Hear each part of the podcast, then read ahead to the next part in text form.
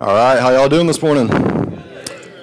My name is Justin Nevitt. Uh, my wife and I here are Connect Group leaders.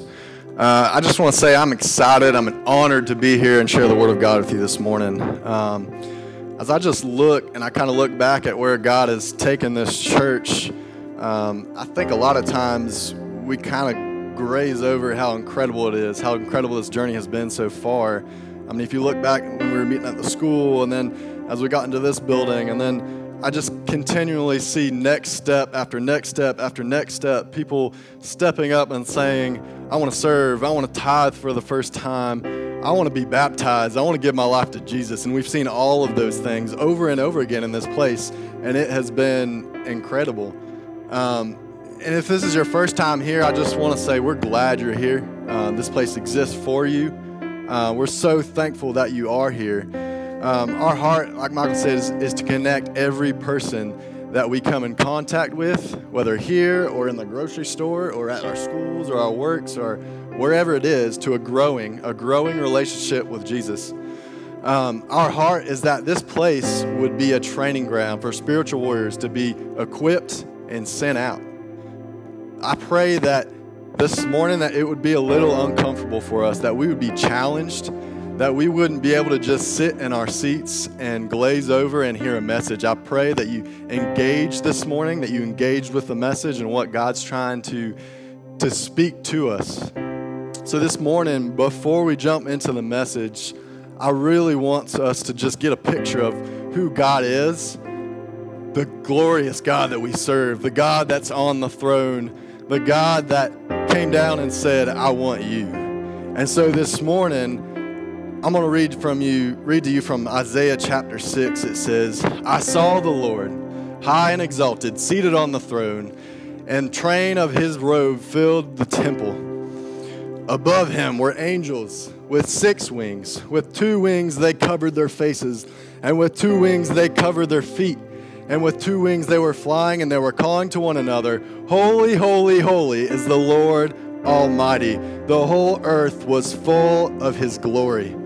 At the sound of their voices, the doorposts and the threshold shook, and the temple was filled with smoke.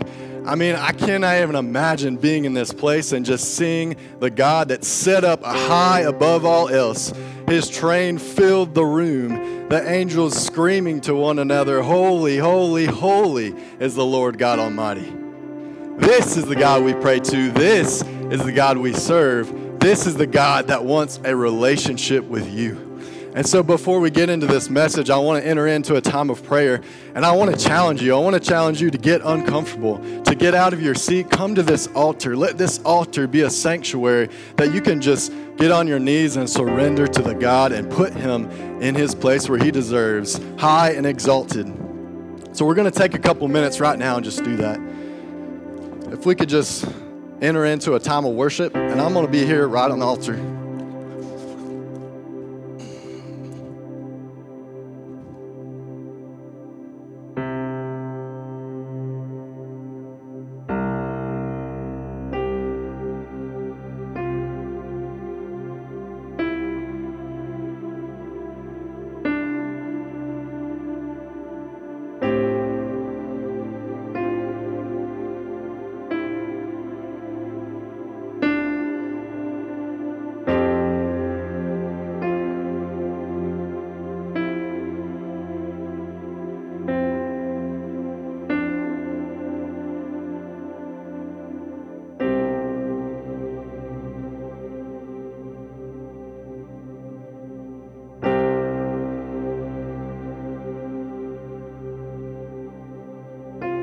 God, you are so worthy of all of our praise, Father. We thank you that you care about us, that you came down off your throne, and that you sent your Son to save us.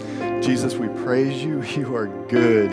You are so good, Father. When it all falls apart and everything's going wrong, you are good, Jesus. When it's things are going great, you are still good, Jesus. We want to put you in your place, high and exalted this morning, God. We praise you. Thank you, Jesus. Amen. All right, so we are in our fourth week of the Equip series. Uh, last week, Michael gave us three keys uh, to unlock unity in the church.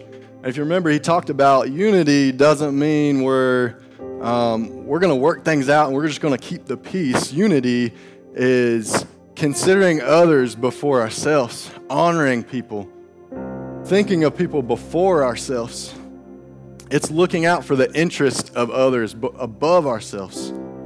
It's being in Christ, residing in Christ. That is the true key of what unity is in the body. If our if everyone's eyes are on Jesus, everyone's eyes are in Christ, if we reside in his will, at the center of his will, then unity will be will just be here. It'll be automatic. But when we go outside of his will, when we start to, to, to look to our self-interest, when we start to look to our own pride and our own interest, that's where we let the enemy come in and cause division in our body. I mean, if you look around at our at the American church today, how many denominations are there because of this division? How many how many political issues and um, just schemes that the enemy tries to speak in, and we let let him cause division in our body. But Christ gives us unity. If we're in Him, He gives us unity. So this morning, we're going to look at Ephesians 4, and we're going to look at um, three callings that um, Paul gives us, three callings that Jesus Christ gives the church. Um, so if you turn to Ephesians 4, verses 1, it says, I therefore, a prisoner for the Lord, urge you to walk in a manner worthy of, a, worthy of the calling to which you have been called, with all humility and gentleness, with patience, bearing with one another in love, eager to maintain the unity and the bond of peace. There is one body, one spirit, just as you were called to the one hope that belongs to your call. One Lord, one faith, one baptism one God and Father of all, who is over all and through all and in all. Skipping to verse 11. And he gave the apostles, the prophets, the evangelists, the shepherds, the teachers to equip the saints for the work of ministry, for building up the body of Christ until we all attain to the unity of the faith and of the knowledge of the Son of God to mature manhood to the measure of the stature of the fullness of Christ, so that we may no longer be children tossed to and fro by the waves, carried about by every wind of doctrine, by human cunning, by craftiness and deceitful schemes. Rather, speaking the truth in love, we are to grow in every way into Him who is the head, into Christ, from whom the whole body, joined and held together by every joint with which it is equipped when each part is working properly, makes the body grow so that it builds itself up in love. So, this first calling that we're going to look at is the calling that Paul gives to maintain the unity in the Spirit. It says, Be eager to maintain the unity of spirit and the bond of peace. Eager, that means we have to fight for the unity between the marriage of Christ and the church. Men, if, if there's division in your marriage, if your marriage or your home is coming under attack, we're called to fight like crazy to keep that unity. Not fight against. We're called to fight to keep the unity. Why? Because she's your bride. You cherish her. You made a covenant with her. Marriage is designed to show God's love to the world. Our church was designed to show God's love to the world. And we have to understand that there is a spiritual realm. There is a war going on that we cannot see. The enemy doesn't like when our church is unified. He's threatened. He doesn't like it. In 1 Peter, it says there's an enemy that prowls around like a roaring lion looking for someone to devour. We have to fight against that. This week, that is personal for me because I felt like for the, in the longest time, I had to fight every single day because he was trying to come attack. He was trying to steal my joy. He was trying to destroy my marriage. I honestly, if I, if I want to be honest with you, I wanted to quit. I just wanted to quit this week. The enemy's sole purpose is to get you to that place where you just roll over and play dead in your spiritual life because you're not a threat anymore. If you just cruise on by, let's just keep on going, not not considering anything but myself, not, not seeking out situations to advance the gospel, not seeking out discomfort, he'll leave you alone. But, big but here, we have the, Holy, the power of the Holy Spirit to fight back, to resist him. The Bible says, resist him and he will flee. 2 Corinthians chapter 10 says, For though we walk in the flesh, we are not waging war according to the flesh. For the weapons of our warfare are not of the flesh, but I have divine power to destroy strongholds. We destroy arguments and every lofty opinion raised against the knowledge of God and take every thought captive to obey Christ, being ready to punish every disobedience when your obedience is complete even when we're filled to the brim with anxiety, when we're stricken by grief, when we're overcome by pain. The Bible says we're playing on an un, uneven playing field. We have the power of the Holy Spirit with us to keep the unity. To, he's in our corner fighting against, against the enemy. So we can have hope in that. We can have hope in knowing that we don't have to fight with our own ability. We have the Holy Spirit with us today. We have Him. Paul says in Philippians chapter 2, verse 1 through 5, he says, So if there is any encouragement in Christ, any comfort from love, any participation in spirit, any affection and sympathy, complete my joy by being of the same mind, having the same love, being in full accord and one mind. Do nothing from selfish ambition or conceit, but in humility count others more significant than yourself. Let each of you look not only to his own interests, but also to the interests of others. Have this mind among yourself, which is in yours, Christ Jesus. So it says, Consider others before yourself. Look out for the interest of others and be in Christ. Our second calling that Paul is calling us to, calling the church to, equip believers to do the work of ministry. It says, and he gave the apostles, the prophets, the evangelists, the shepherds, and the teachers to equip the saints for the work of ministry, for building up the body of Christ. It's so cool how he, he te- takes each one of these the apostles, the prophets, the evangelists, the shepherds, and the teachers, all working differently, all fulfilling their purpose that they've been called to. And I just want to encourage you if you haven't really dug in to ask yourself, where do I fit in this? What, what has God blessed me with? What has He equipped me with? Find, so, find someone, find someone that you trust and get in the Word with them and just do a deep dive on what, what spiritual gift has I been blessed with? Because it's so important to understand that, that we have, each one of us have been blessed with a gift, and we need to know what our role is in the body of Christ so that we're not trying to do everyone else's role when we're called to do, fulfill our purpose.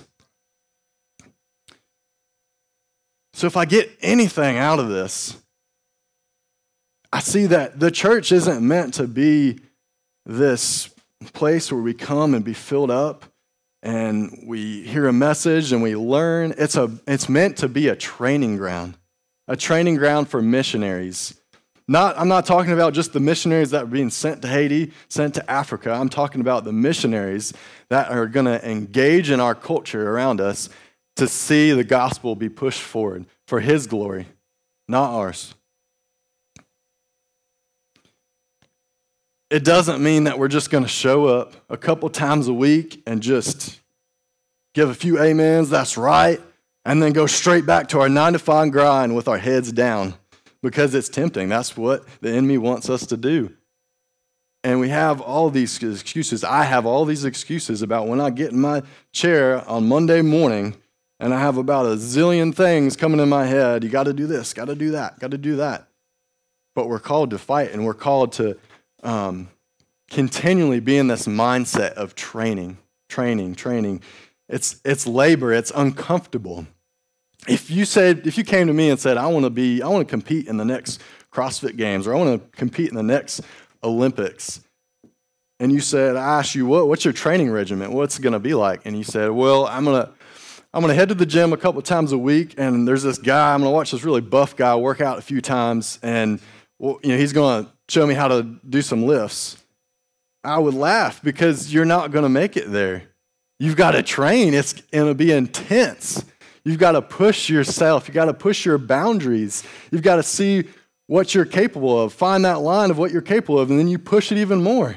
If you look at any sort of um, military special forces, you look at the SEALs, the kind of training that they do, they're pushed beyond human, what's possible for humans, really.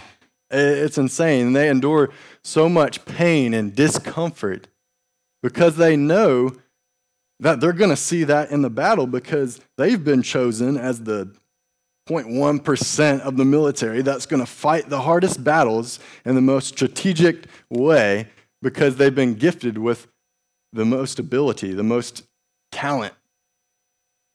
Not even that, not even talent, it's their will. Their will to put themselves down and put others before them. So let me ask you this question When is the last time that you have pushed yourself, that you have put yourself in a place that is uncomfortable, that you have stepped out in faith, where you did something where you honestly didn't know how it was going to work out? You didn't know if you could do it. And you had to rely on God. You had to rely on His faith to do it, to see God's love spread into the community. When's the last time that we've done that? And I think if we're honest with ourselves, we would be surprised by how little we do that, if at all. I'm reminded of, you know, our, our Connect group, we go to the Effingham Nursing Home once a week, and we just kind of love on the people there, um, just care for some of the older people there. And I'm not, I'm not gonna lie, it's, it's uncomfortable to get there. Like me and my wife, every week or every time we go, we're like, okay, I got to prepare myself for this because it's uncomfortable. But then God surprises us every single time. There was one time I was sitting, I'm going to give you a manly example of what, what it, it, takes to, to step out of your comfort zone. I was sitting at the table and uh, Nikki Long is painting this woman's fingernails. And I'm just sitting there kind of having a conversation with one of the other ladies, and she slides me this nail polish, and I'm like, oh gosh. I don't know how to do this. It was uncomfortable. But, you know, God surprised me. I'm like, how he used this simple act of painting a woman's fingernails and, you know, it just brought her so much joy. Her face just lit up. It was, it was incredible. And, you know, I, I look around at our body and I see, I see the women's group exploding. I see huge impacts in our outreach. Chatham Apartments, Effingham Nursing Home, the Living Vine Maternity Home, the Backpack Ministries, Connection Kids, just to name a few. And a lot of times I'm speaking to myself, man. A lot of times I don't see men at the forefront along, alongside their sisters in Christ. Man, it's time for us to step up. Start being the trailblazers in, in our ministries. Start leading our homes, leading our wives, We've got to seek out discomfort. We've got to seek out discomfort and kill the passivity in our lives. You want to talk about an unstoppable force for good? We'll, we'll start to see that happen. We start to have 20 men stepping up and leading their homes. We'll start to see whole families getting saved. We've got to seek out discomfort. We've got to start to being leaders. Paul's third calling build up the body of believers to spiritual maturity. It says, when each part is working properly, makes the body grow so that it builds itself up in love. It's not built up by a pastor or by a leader or a connect group leader. It's built up by itself. It's built up by each person doing its part, each gifting working as the way it's attended to. And it builds itself up it becomes self sustainable. I know that we've got a couple business owners in here, and, and when, you, when you think about starting a business, if you if you design this business so that you're the only one that can do this, and the only one that can do that, and the only one that can do this, You're going to run yourself ragged.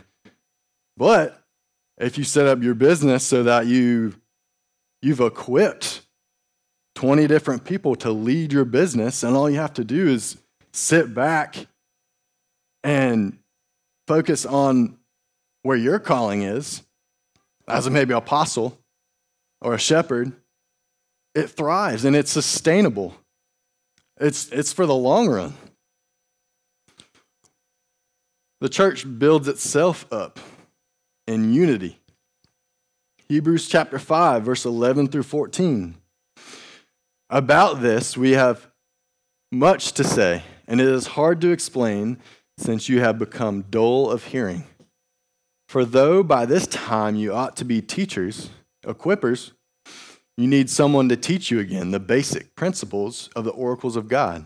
You need milk, not solid food, for everyone who lives on milk is unskilled in the word of righteousness, since he is a child. But solid food is for the mature, for those who have their powers of discernment trained by constant practice, constant practice to distinguish good from evil. Church, it's time for us to start taking ownership of our spiritual maturity. It's no one else's job to mature us as a Christian. If we, if we need to look inside our lives and find areas where are we lacking, where are we mature, we need to start examining ourselves before the Lord and measuring it up against the Word, not someone else. It's no longer someone else's job to see us grow to maturity. It's our job. We've got to start being equippers. We've got to start being the one. It says, You're meant to be teachers, but you're not. You're still in the milk. You haven't stepped out yet. You should be the one on stage. You should be the one saying, preaching the word. Like, you should be the one coming alongside a brother and encouraging him and operating within your gifts. We've got to have a firm foundation in His Word. We've got to be rooted in His Word. It's the only way. It's the only way that we gain discernment. We've got to be students of His Word. When you're in college and you're studying for that final, you're not just, I'm going to read through the chapter. Yeah, I'm good. You know, I, I put in my 15 minutes of studying. No, use every resource possible. You're on YouTube, you're on whatever it is, and you're going to grow, you're going to learn. If we don't, it says we're going to be like gullible children, tossed to and fro, going with whatever feels right in life. I'm just going to feel my way through it. No, that's a lie. That's a lie from Satan. You got to be rooted in his word. If we can't stir, stand firm in the fundamental things like the gospel and who God is, the full picture of who God is, what's going to happen when we start engaging in issues like what's going on on the border right now?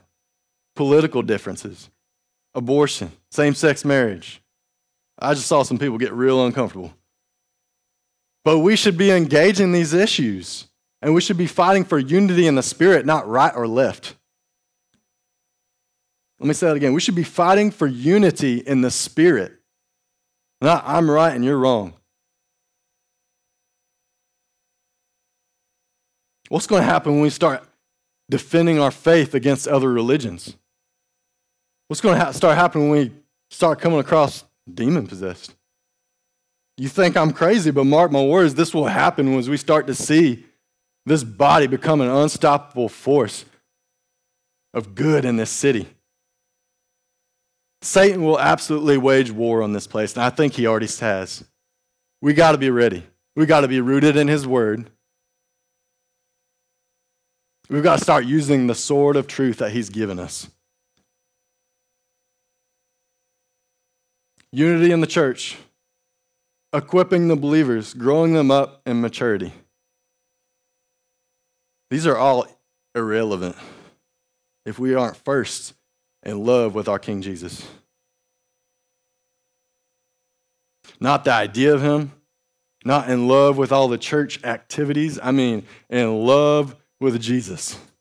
As I read that earlier in Isaiah, I mean, King above all kings, exalted a host of angels praising him. Holy, holy, holy. This is the kind of love I'm talking about. So, if this morning, if you don't have a relationship with Jesus, I mean a genuine relationship, please don't leave here. Find me, find someone else. There's people that want to come alongside you and pray with you and walk you through this. That want to be want to equip you, want to send you out for the work of ministry and see you grow up into the fullness of Christ. You may have called yourself a Christian for 20 years. I don't care. Be honest with yourself this morning. If today's the day you want to quit playing church, if today's the day you want to enter into a genuine relationship with Jesus Christ, would you just boldly raise your hand?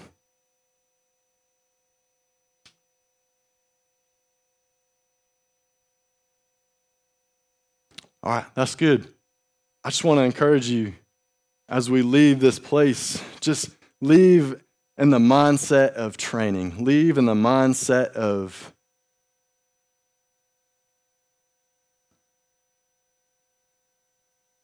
of seeing the kingdom come for his glory and not mine, for his glory. I pray that each one of us is challenged this morning. I pray that we are filled with his Holy Spirit. God, we thank you for this morning. We thank you that you've given us your Holy Spirit to equip us. I thank you for this community that you've given us. I thank you that you've called us to a relationship with you, Jesus.